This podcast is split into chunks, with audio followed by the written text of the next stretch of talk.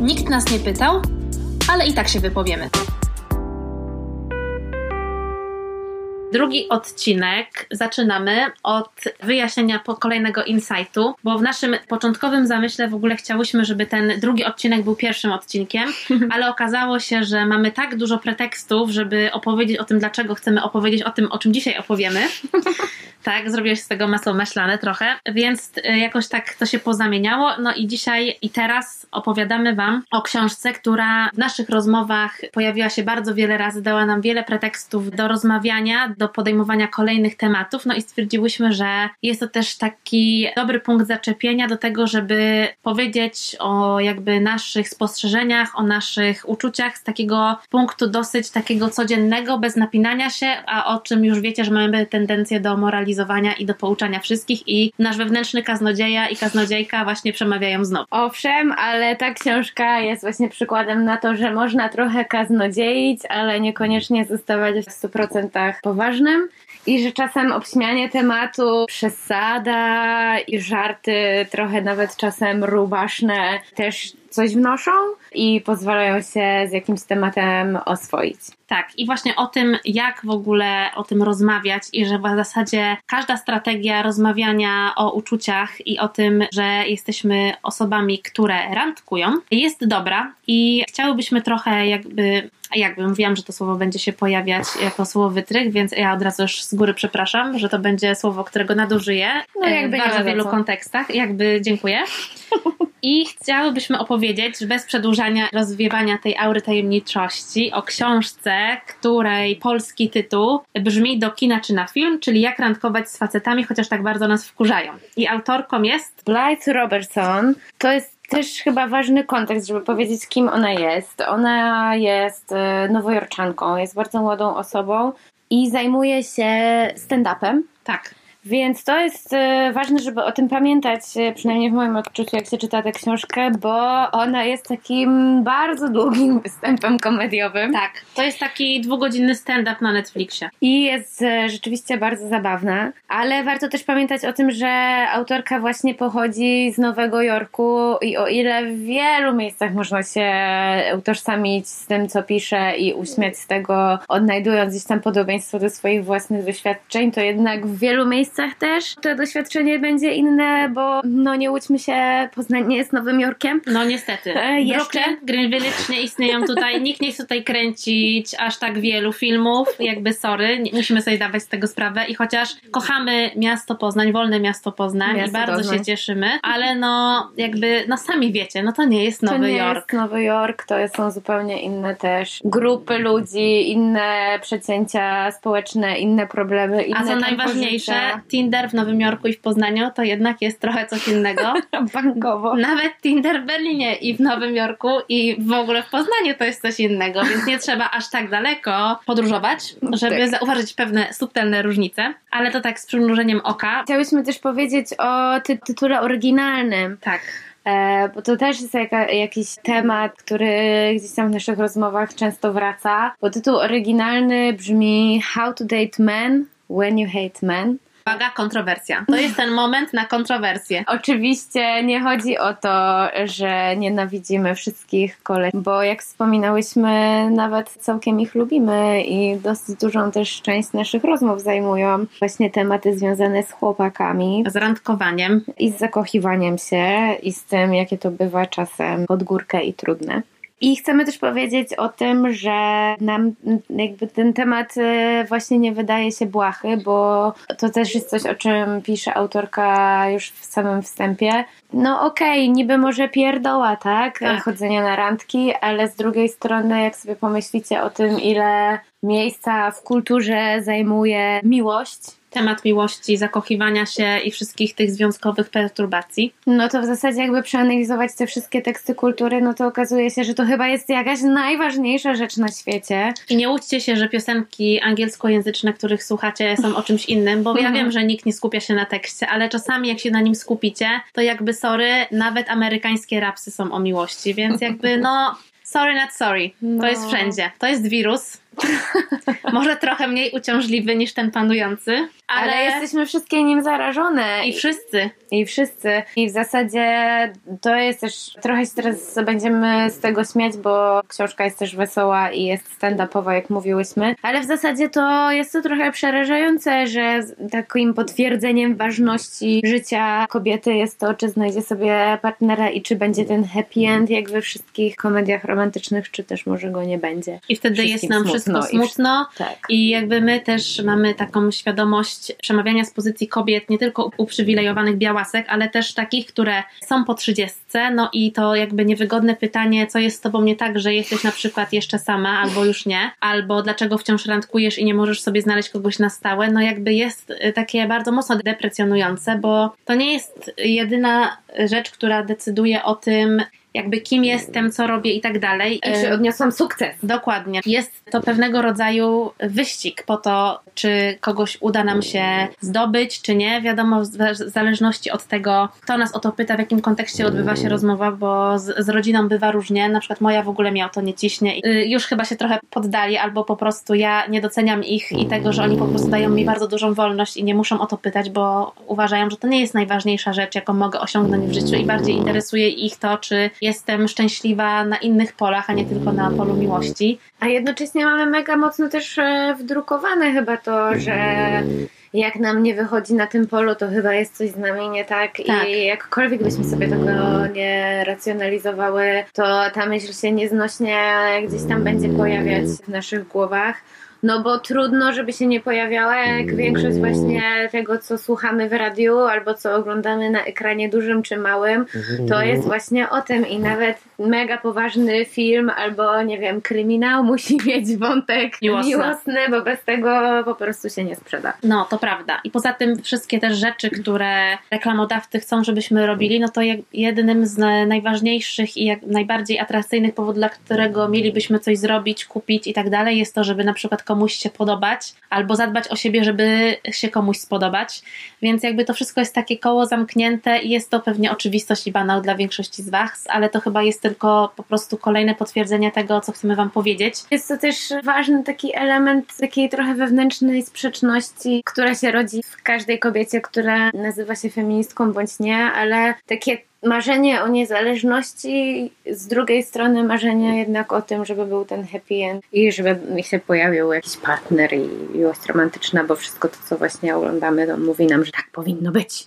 No i właśnie a propos, jak przygotowywałyśmy się do tego nagrania, to stwierdziłyśmy, że jest stygmatyzowane w ogóle mówienie o uczuciach, o miłości, o związkach i o naszych randkach, o naszych doświadczeniach, że to bardzo często wydaje się takie bardzo infantylne rozmawianie mhm. o jakichś takich podbojach i czy, jak, czy uganianiem się za chłopakami, bo mhm. jest mnóstwo takich deprecjonujących słów, które od razu ustawiają kobiety w narracji o tym, że one po prostu są zdesperowane, że robią coś tylko dlatego, że muszą muszą coś zdobyć, coś sobie udowodnić, są latawicami, są, jeżeli mówią wprost o swojej seksualności albo o swoich potrzebach, mają zbyt rozbuchane e, libido i tak dalej, więc to wszystko stawia kobiety w takim, no niezbyt fajnej roli i jakby my też bardzo często łapałyśmy się na tym, że z boku to może wyglądać jakbyśmy po prostu były napalonymi nastolatkami, co mhm. jest oczywiście kolejnym bardzo głupim sformułowaniem, ale używam go z premedytacją, które rozmawiają o swoich podbojach tinderowo-randkowych czy imprezowych i tak dalej, ale z drugiej strony, no jakby dlaczego miałybyśmy o tym nie, poro, nie porozmawiać, bo cały czas gdzieś, gdzieś tam spotykamy się z tym, spotykamy, chodzimy na randki i dlaczego miałoby to sprawiać, że to jest gorsze od każdego innego tematu? No jeżeli on nas zajmuje, to znaczy, że jest ważny, a jeżeli kultura nam mówi, że jest to ważne w życiu kobiety, no to też trudno, żebyśmy tak nie uważały, więc trochę się koło zamyka. Tak jest. Czujemy taką trochę też potrzebę, żeby o tym mówić więcej i żeby ta przestrzeń do rozmowy o tym się poszerzała bez właśnie tego stygmatu, że to jest infantylne, desperackie tak. i w ogóle niesmaczne, bez klasy i tak dalej, i tak dalej. Niepoważne. Tym bardziej, że w dzisiejszych czasach to jest jakieś super trudne też do ogarnięcia, gdzie właśnie z jednej strony mówi się dziewczynom, się zachęca do tego właśnie, żeby były niezależne, a z drugiej strony wciąż ten temat okazuje się takim potwierdzeniem ich ważności i też w tych czasach, gdzie to wszystko się mega zmieniło, że no są apki, jest trend życia wielkich miast, przesuwa się też właśnie wiek zawierania takich związków na całe życie. Te normy, które do tej pory obowiązywały, już się zaktualizowały, a w zasadzie nie ma żadnych jakichś takich nowych reguł tej gry, więc trochę się podpieramy tymi, które już są nieaktualne, jednocześnie je podważamy, chcemy być feministkami, ale też czyny się trochę też od tego dystansują, no i trudno się po prostu w tym wszystkim połapać. I o tym pisze właśnie autorka tej książki w bardzo zabawny sposób. Porusza to, czy wielu, na wielu stronach tej książki pytanie o to, czy to w ogóle była randka, czy nie? Tak. To jest w ogóle, wydaje się, chyba największy znak naszych czasów, że czasami nie potrafimy zdefiniować tego, czy spotkanie osób hetero czy homonormatywnych, które moglibyśmy uznać za randkę, czy nim rzeczywiście było, bo samo nadanie miana, temu spotkaniu miana randki może wiązać się już jakby zbyt dużym zaangażowaniem, z jakąś desperacją i z tym, że chcemy za dużo od jednej osoby, bo przecież jak to jest randka, to przecież oczywiście następnym krokiem jest ślub i po prostu ja w mojej, w mojej głowie już na tej randce wybieram suknię ślubną i oczywiście, że jest jest. Na każdej. Tak, jest dużo takich memów krążących po sieci a propos tego, jak kobiety wyobrażają sobie, co sobie wyobrażają po pierwszej randce na Tinderze czy na innej apce. I jakby fajnie, super się z tego pośmiać, ale oczywiście ja mam w swojej randkowych y, historiach, o których chyba mogłabym już napisać książkę, mnóstwo takich doświadczeń, o których możecie przeczytać w tej książce, więc ja bardzo czułam, że w końcu ktoś mnie rozumie, że jakby to, jakby powiedzenie, na przykład użycie sformułowania, że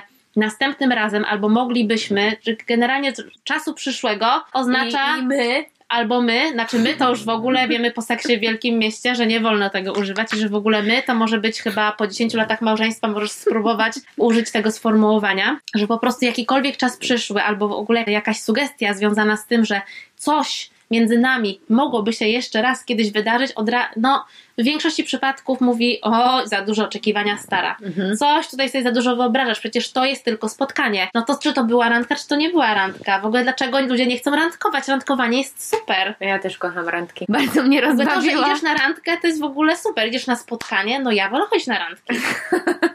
mnie bardzo rozbawiły e, porady, które tutaj w jednym e, fragmencie się pojawiają. Jak spróbować wybadać, czy to randka, czy nie. I w bardzo delikatny i humorystyczny sposób można to zrobić, nazywając swoje skarpetki randkowymi skarpetkami. Tak. No i właśnie trochę te wszystkie żarty są o tym, że trzeba stosować w pewnym sensie jakieś takie wytrychy albo jakieś takie sposoby delikatnego sugerowania i niewywierania presji, a tymczasem chyba wszyscy byśmy czuli się lepiej, tak mi się wydaje, gdybyśmy nie musieli się uciekać do jakichś takich gier i gierek. I smutne jest to, że z kim bym nie gadała, to mówi, że nie znosi gier i jakiegoś takiego wyrachowania w relacjach międzyludzkich, a tak naprawdę często bardzo się z tym spotykamy i trudno jest nam się od tego uwolnić, bo właśnie jesteśmy tego nauczeni, jest to coś, czego należałoby się oduczyć. Tak, i to jest to coś takiego, że nawet jeżeli nie masz jakiegoś super doświadczenia randkowego, to po prostu to są jakieś, że coś ci podpowiada, najprawdopodobniej społeczeństwo i kultura, w której się wychowujesz i jakby to jest taki bardzo podprogowy przekaz, że nawet nie wiesz, że jest to on ci podawany dożylnie codziennie, każdego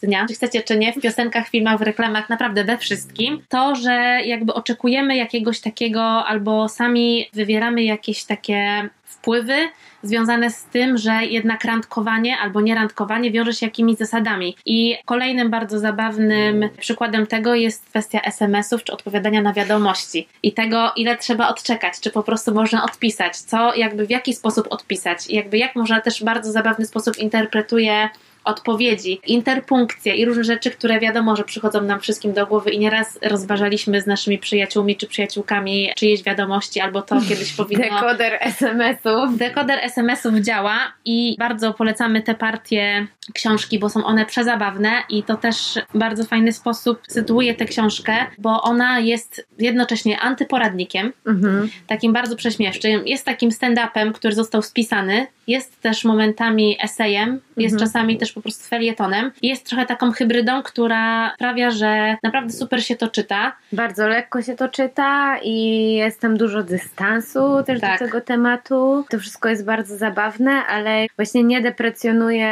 ważności tego, że no ważności emocji po prostu, tak. nie? Ale też, przepraszam, że przerwę, ale y, akurat, y, żebym nie zapomniała o tym wątku, bo Dawaj. zgodziłyśmy się, że chcemy, żeby to wybrzmiało. Ta książka ma też takie trochę socjologiczne zacięcie mhm. i bardzo fajnie pokazuje ona pewne zmiany, które zaszły takie kulturowe w randkowaniu i tego, że my właściwie oceniamy przez y, pryzmat bardzo starych reguł mhm. to, w jaki sposób teraz się spotykamy, randkujemy, czy związujemy się na życie lub nie. I ona mówi to, z czym my się bardzo często, o czym my też bardzo często mówiłyśmy, że aplikacja randkowania randkowe bardzo zmieniły sposób w ogóle, w jaki sposób y, ludzie zaczęli ze sobą randkować, spotykać się, na siebie patrzeć i to swajpowanie w prawo, w lewo wyrobiło taki mechanizm nie tylko bardzo oceniający i bardzo taki selektywny i wybiórczy, mhm. ale też według mnie wiąże się z tym, że ludzie myślą, że zawsze czeka na nich coś, do, coś lepszego, tak, tak. że spotykasz kogoś, kto wydaje się naprawdę fajny i mówisz sobie, wow, no w ogóle super koleś czy laska, ale potem sobie myślisz, spotykasz się dwie randki, czy trzy albo trzy spotkania, bo może randka to za dużo. No i, I... jeszcze nie skasowałaś pewnie Tindra. Tak, i mówisz sobie, kurde, no bez sensu się teraz deklarować albo yy, cokolwiek sobie wyobrażać, bo przecież jeszcze jest taki duży wybór i to też chyba jest związane z tym, jaki mamy dostęp obecnie do wszystkiego i właściwie mhm. niektóre rzeczy, o których, myślę, których myśleli nasi, nasi nasi rodzice, którzy jeszcze pamiętają stanie w kolejkach i to, że w ogóle no, posiadanie tych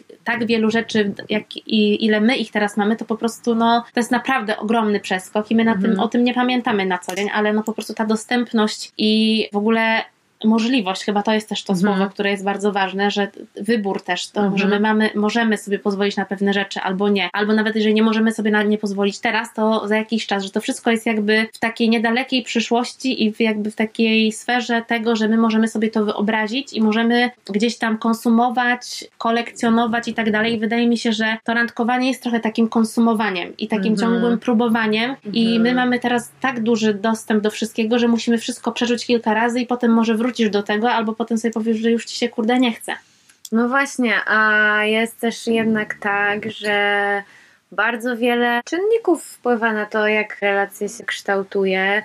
I czasem to jest kwestia po prostu dobrego splotu okoliczności, dobrego czasu, tego w jakim jesteśmy akurat momencie, w jakim jesteśmy nastroju, nawet tego właśnie, co ostatnio widziałyśmy lub czytałyśmy. I taka niecierpliwość trochę i to takie, takie przyzwyczajenie do tego, że to instant gratification, nie? To jest jakieś takie mhm. hasło, które często wraca, że natychmiast już musi być super i tak dalej. Taka nasza niecierpliwość też wpływa na to, że no nie dajemy sobie tak naprawdę szansy, więc na pewno apki randkowe w pewnym sensie ułatwiają, bo przynajmniej ja wyznaję taką zasadę, że jak już idziesz na spotkanie z Tindera, no to znaczy, że to jednak jest randka, bo no. jest to aplikacja randkowa i z tego miejsca pozdrawiam wszystkich kolesi, którzy szukają przyjaciół w tej aplikacji. Albo kogoś, z kim chcą sobie pogadać. To w pewien sposób jest to ułatwienie, ale w, w, w, jakby w tym sensie, o którym ty mówiłaś przed chwilą, no to jest to utrudnienie, no bo nie dajemy sobie czasem właśnie nawet szansy na to, żeby coś się rozwi rozwinęło, bo czekamy na to, że za rogiem coś będzie zaraz lepszego. I takiego jak z filmów właśnie. Tak. Filmy myślę, że tutaj mają bardzo e, duży wpływ, bardzo w duży sposób oddziałują na to, jak my myślimy o relacjach i no jesteśmy tym wszyscy obciążeni i jak się wymawia poprawnie imię tej autorki Blight? Tak. No w każdym razie ja tak będę mówiła, żeby nie było tylko, że mówimy autorka, bo sprawia nam trudność wymawianie jej imienia, które jest dość niespotykane. E, ona sama mówi, że jest przyciągnięta takimi tekstami kultury, które mhm. możemy nazwać jako guilty pleasure, bo komedia mhm. romantyczna, bardzo mało z nas pewnie na swoim profilu na Tinderze powie, że lubi komedie romantyczne, bardziej to mhm. będą dramaty psychologiczne i thrillery, bo wszyscy jesteśmy tacy poważni i po prostu mamy tylko poważne zainteresowania. Oczywiście. No ja z dumą bardzo często mówię o swoich guilty pleasure, ale też z takim przymrużeniem oka, bo też nie zgadzam się na deprecjonowanie niektórych mhm. rzeczy i ja oprócz tego, że na przykład lubię praktycznie każdy gatunek muzyczny i uwielbiam muzykę, to po prostu mam ogromną miłość do muzyki pop i uważam, że jest w ogóle no zarąbista i nie będę się wstydziła tego, że uwielbiam Beyoncé, Ariane Grande, Lady Gaga i tak dalej, chociaż klasyfikuję to jako moje guilty pleasure, bo przecież wiadomo, też muszę się jakoś odnaleźć w tym świecie mhm. randkowych i na swoim profilu napiszę, że to są guilty pleasure, chociaż uważam, że diwy popu to jest po prostu życie. Duma. I kto tego nie docenia, ten powinien zmienić swoje nastawienie. Więc taka jest recepta. A propos właśnie guilty pleasure i ko... Dzisiaj to powiedziałaś? Romkomów? No, romkomy. To są romkomy. Bardzo mi się spodobało to... Romantyczne komedie. To sformułowanie, więc romkomy też y, opowiada o nich Blight i ona też opowiada y, o takich, które ją prześladują, które widziała milion razy, mhm. ale też ma takie super fajne zestawienie tego, co wzięła z każdej komedii romantycznej, takiej najbardziej popularnej i bardzo Wam to polecamy, ale nie będziemy Wam tego wszystkiego cytować, bo chcemy, żebyśmy przeczytali książkę, ale skoro już się wymądrzamy i wypowiadamy, chociaż nikt nas nie pytał, to możemy powiedzieć o naszych ulubionych romkomach. I Kasia, jaki jest twój ulubiony? Ja to bardzo lubię stracić chłopaka w 10 dni, bo to chyba fajnie pokazuje te mechanizmy, o których gadałyśmy wcześniej, że są te wszystkie zasady i tak dalej, co można, co nie można. Nie wiem, czy kojarzycie tą komedię, to jest Kate Hudson i Matthew McConaughey. Oni tam testują po prostu te zasady, wprowadzają je w życie. Jest to fajne, żeby się pośmiać właśnie i z dystansem spojrzeć na to, co sobie sami robimy, przestrzegając tych zasad i je reprodukując. Jest tam oczywiście happy end. No, musi być. Dojrzewają do tego, że jednak są dla siebie stworzeni i pomimo tego, że budowali swoją relację na oszustwie, e, w końcu się spotykają, więc to jest jakieś takie moje guilty pleasure, bo chociaż właśnie powiela i w pewien sposób reprodukuje te, te schematy i te gierki, których no nie lubię, to też się w moim, w moim odczuciu trochę obśmiewa, więc tak. A twoje? No, ja kocham Bridget Jones i po prostu widziałam ten, ale tą pierwszą część, już nie te kolejne. Ja po prostu, no, kocham. No, po prostu dla mnie wielkie Pomimo maj... tego, że trochę się wyśmiewa feministki. Tak, ja po prostu kocham wielkie majtki do dzisiaj, po prostu będę zawsze zwolenniczką wygody i seksy bielizna, jakby, no dobra, mogę czasami no jest niewygodne. No, jakby, no uważam, że, że, że jest to przezabawna komedia i ma zarąbisty soundtrack. No, jest też taka bardzo prześmiewcza, jest w niej coś takiego ciepłego, że, no nie wiem, dla mnie ta postać Bygent jest takim azylem trochę bezpieczeństwa. Te wszystkie takie rzeczy, które robimy same w domu i trochę wstydzimy się, że je robimy, to ona je robi na legalu i one trochę stały się takie bardziej oswojone. I to, że jesteśmy tacy nieporadni w tym randkowaniu i nie zawsze potrafimy powiedzieć najbardziej błyskotliwą rzecz, jaka nam mhm. przyjdzie do głowy i w tych momentach, kiedy czujemy, że to mogłoby być nasze 5 minut, no to jednak jest to zazwyczaj nasze 5 minut do naszego końca i no ja jestem mistrzynią tak. takich sytuacji po prostu trzeba chociaż przekuć się w dobre anegdoty i historie mhm. i tyle, więc no nie wiem, ja po prostu ten film no już ma trochę lat, więc dla mnie to jest takie guilty pleasure z czasów liceum. No starość trochę starość, więc mam do tego po prostu jakiś taki sentyment, jakieś takie mhm. trochę ciepełko, że jakoś tak mnie to chyba po prostu uspokajało, że dobra, jesteś trochę nieporadna i trochę jednak nie umiesz w życie, ale nie bój się. trochę taka tęsknota chyba za 90sami, nie? No, chyba tak. Teraz jest bardzo modna, więc w sumie myślę, że no, gdzieś tam się wpisuje. Znowu składamy się z tego, co jest obecne teraz w mainstreamie, więc no nie da się od tego uciec, nie? Tak, tym bardziej, że Bridget też była takim e, przykładem osoby, która była nękana przez wszystkich, jeżeli chodzi o to, dlaczego jest sama i, i jakby to, że to jest w ogóle no coś, że jakby nieważne jakby jakie jej życie wygląda i że w sumie, w sumie ona je lubi, to przecież to, że ona nikogo nie ma, to jest właśnie ten wielki... Poracha. To jest to, to coś, czego jej brakuje i że ona jest niepełna, a to jest wcale nieprawda i chyba to jest jedna z takich, no nie wiem, to jest może trochę ryzykowne sformułowanie, ale ten podcast miał być też trochę kontrowersyjny. Nie jestem jestem jakąś wielką filmoznawczynią, właściwie nie jestem żadną, ale i tak się wypowiem. To, ale jak tak kojarzę seriale i filmy, które oglądam, to wydaje mi się, że to jest też jeden z niewielu przykładów takiej bohaterki, która jest jednak taka trochę nieidealna, ma te wielkie majtki i nie jest taka do końca ładna i w ogóle albo nie przechodzi tej przemiany z brzydkiego kaczątka, piękną łabędzicę, tylko ona jest po prostu cały czas tą Bridget. Biegnie w tych brzydkich majtkach w finale po tego pana Darcy i tak dalej. No, no jakby ja jakoś... wpadkę za wpadką, no tak. i tak ją lubimy i to też jest trochę o tych emocjach i że często chyba nam towarzyszy jakieś takie uczucie niedoskonałości i wstydzenia się za Tak. siebie i ona to też jakoś super oswaja, nie? No. I to takiej niezręczności. Tak, I... niezręczność to jest w ogóle chyba słowo klucz w tym Mhm. wszystkim. I o dużo też o niezręczności w sumie jest właśnie w tej książce do kina czy na film.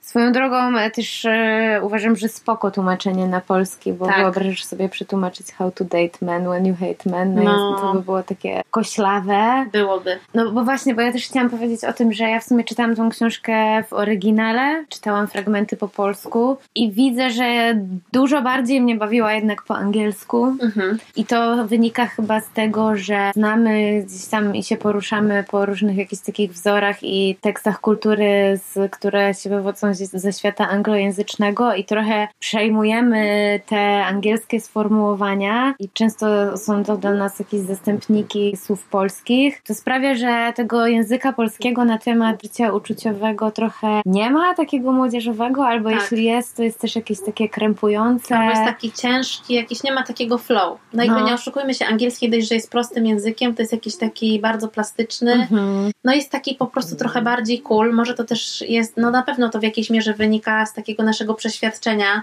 Mhm. że wolimy jednak angielskojęzyczne piosenki niż polskie i tak dalej. Chociaż czasami nie wiemy, co śpiewamy, jakby wszyscy jesteśmy w tym, jakby wszyscy znamy y, i możemy re- relate do tego i No. jakby ja kocham też wtrącać do swoich wypowiedzi angielskie słówka. Chyba zwłaszcza w mówieniu w, o takiej sferze uczuciowej. Polsku no, jest takie bardziej koślawe i trochę bardziej takie, trochę może nadęte, trochę No. takie, no jakby mówienie o Niedoskonałe, no. miłości albo w ogóle flirtowanie po polsku jest takim trochę wyzwaniem, że po angielsku to lepiej idzie Mhm. i jakiś ma się większy luz z tym, nawet jeżeli ten angielski nie jest twoim rodzimym językiem, no to Mhm. Ja też e, mam takie sygnały od moich koleżanek i kolegów, którzy randkują, że jednak flirtowanie w języku ojczystym jest trochę dużym wyzwaniem. Mhm. Zwłaszcza jeżeli poznajesz się przez aplikację. I wiadomo, że to dla każdego może się znaleźć tutaj rzesza osób, które powiedzą, że w ogóle o co chodzi. No i jest coś w tym. Ja tak czuję i nie tylko jak chodzi o ten grunt właśnie rozmawiania o emocjach, ale też jak jakby to przenieść na ten trochę poziom bardziej ideologiczny, no to tak samo w e, rozmawianiu o patriarchacie i o feminizmie I wszystkich innych izmach. i o wszystkich innych izmach dokładnie, to, to, to jest jakieś takie super ciężkie po Tak, polsku. od razu ci się już nie chce tego czytać i jakiś masz taki ciężar, że w ogóle nie rozumiesz tych słów, o co tu chodzi, a jak czytasz to po angielsku, to jest, jest w tym języku jakaś taka lekkość mówienia Mhm. naprawdę o wszystkim. Mhm. I nawet jak czytasz taką książkę naukową o tych wszystkich izmach, które w, Pol- w Polsce mamy, no to jakby no masz takie wrażenie, że no wiesz o co chodzi i nie masz Tak. tego ciężaru. No pe- pewnie też działa jakiś taki dystans. Bardziej dystansujesz, jak to nie jest twój język ojczysty, nie? Ale to, co mówiłaś, że ten język angielski jest taki bardziej plastyczny, to moim zdaniem ma mega znaczenie i że też jest ważne dla mnie przynajmniej, żebyśmy więcej o tych rzeczach gadali właśnie po polsku i starali się wymyślać polskie powiedniki tego, żeby to też jakoś bardziej te wszystkie tematy związane z emocjami czy, czy z równością zaczęli oswajać. Tak, no i też wydaje mi się, że na pewno w historii języka polskiego jest mnóstwo takich słów, które na początku wydawały się nam bardzo obce i wydawało nam się, że jak możemy tego używać, ale no właśnie to, przez to, że są używane i są oswajane, no to one jakoś wchodzą do tego języka i przy któryś tam użyciu naprawdę nie wydają się nam już one takie obce i jakieś takie zupełnie niepasujące, więc no to jest chyba po prostu te, kwestia tego os, o, po prostu oswajania i no na pewno było, jest mnóstwo takich przykładów i na pewno nie jeden językoznawca mógłby tutaj się wypowiedzieć i przytoczyć kilka e, bardzo intrygujących przykładów w tej kwestii. Ja jako filolożka zamilknę w tym momencie, bo jednak bardziej literaturoznawstwo zawsze mnie kręciło niż wszystkie te językowe rzeczy. Mogę oddać swój dyplom, jeżeli sobie tego życzycie, ale ja jednak będę się upierać e, nad e, moim literaturoznawstwem. Ja mogę jeszcze opowiedzieć anegdotę związaną z tą książką, która według wszystkich jest taka urocza, Dawaj. więc mogę opowiedzieć. Uwielbiam czytać książki w drodze do pracy i czasami jest to mój jedyny kontakt z książką w ciągu dnia, bo no, zależy jak dużo rzeczy trzeba zrobić i tak dalej. Wiem, że dużo osób tak ma. No i właśnie tę książkę też czytałam czasami w drodze do pracy, w tramwaju, no i jednego dnia, kiedy ją tak sobie czytałam i na rondzie Kaponiera był jakiś korek, kiedy już w końcu zbliżyliśmy się do przystanku, to podszedł do mnie chłopak i powiedział masz i poszedł sobie. No i to masz oznaczało, że dostałam od niego karteczkę. I na tej karteczce, którą mam do dzisiaj i wisi na mojej lodówce, zostały napisane następujące słowa. Hej, muszę ci powiedzieć, że pierwsza strzałeczka, masz super psa. To prawda. Druga strzałeczka, wyglądasz zabójczo w tym futrze. No, no prawda. Trzecia strzałka. Czytasz książkę, która totalnie mnie zaintrygowała i chyba też muszę po nią sięgnąć. Miłego dnia, Marcin. PS. To nie jest podryw, po prostu nie umiem zagadywać.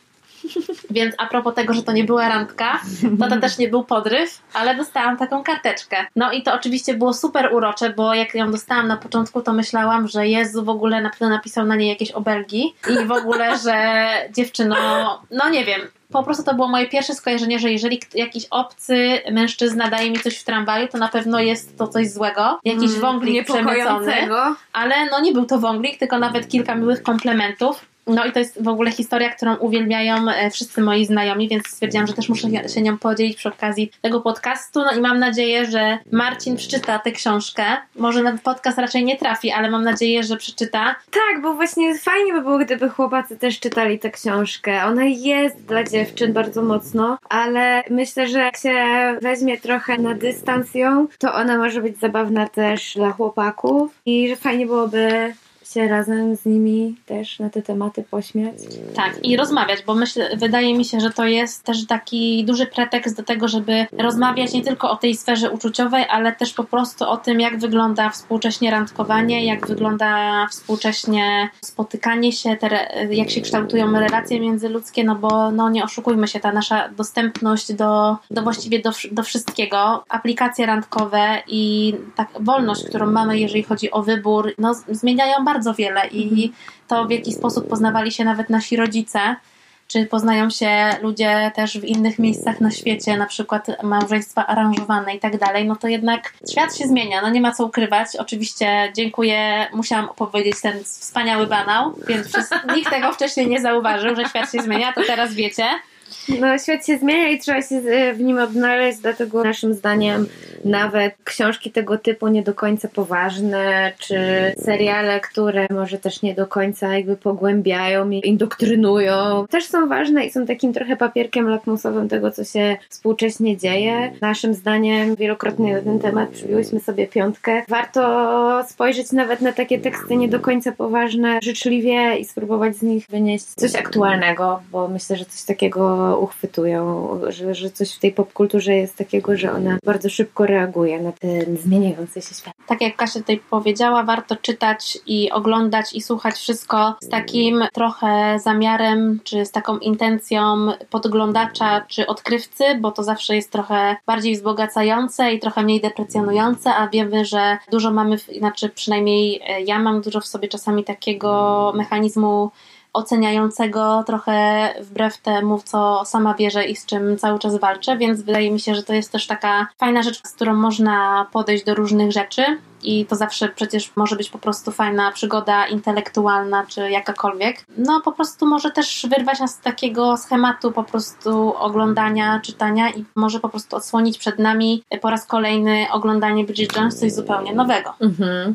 Prawda. Tak, no więc y, my tak staramy się czytać, oglądać i uzupełniać swoje rzeczy i nie myślcie sobie, że my zawsze się tak zgadzamy, bo y, nie zawsze tak jest i czasami mówimy sobie, ej stara, czy to nie jest tak? No teraz trudno mi sobie to przypomnieć, jakiś przykład, ale czasami same się naprowadzamy albo zwracamy sobie uwagę na jakieś rzeczy, które pominęłyśmy albo których nie zauważyłyśmy w jakiejś tam pierwszej lekturze, czy nawet kolejnej, więc po prostu do czego Was zachęcamy jako kaznodziejki? Rozmawiajcie ze sobą, bo rozmawianie jest super o poważnych i niepoważnych rzeczach. Warto rozmawiać. Tak, Jan Pospieszalski by tutaj powiedział, o tym warto rozmawiać, więc my za Janem Was do tego namawiamy i do tego, żebyście słuchali naszych rozmów i dzięki temu może rozmawiali z kimś innym, ale też sami ze sobą, bo rozmawianie ze sobą też jest dobre. No tak. Czasami, nawet jak jest Wtedy można z kimś inteligentnym, nie? tak, jak, jak, jak to mówią te wszystkie sucharki, a poza tym to w czasie kwarantanny też trzeba rozmawiać ze sobą. Słuchajcie siebie, więc to chyba na tyle, tak? No chyba tak. Tak, i oczywiście w opisie tego odcinka znajdziecie kilka odnośników do seriali, książek, y, może muzyki, zobaczymy jak nazwę na natchnie, które będą jakimś fajnym uzupełnieniem i o czym nie zdążyłyśmy powiedzieć, bo nasz harmonogram zawiódł, bo po prostu poszłyśmy z flow, więc y, dziękuję dziękujemy za uwagę i do usłyszenia niedługo. Ciao! Nikt nas nie pytał, ale i tak się wypowiemy. Producentem podcastu jest Estrada Poznańska. Wszystkie odcinki znajdziesz na estrada.poznan.pl.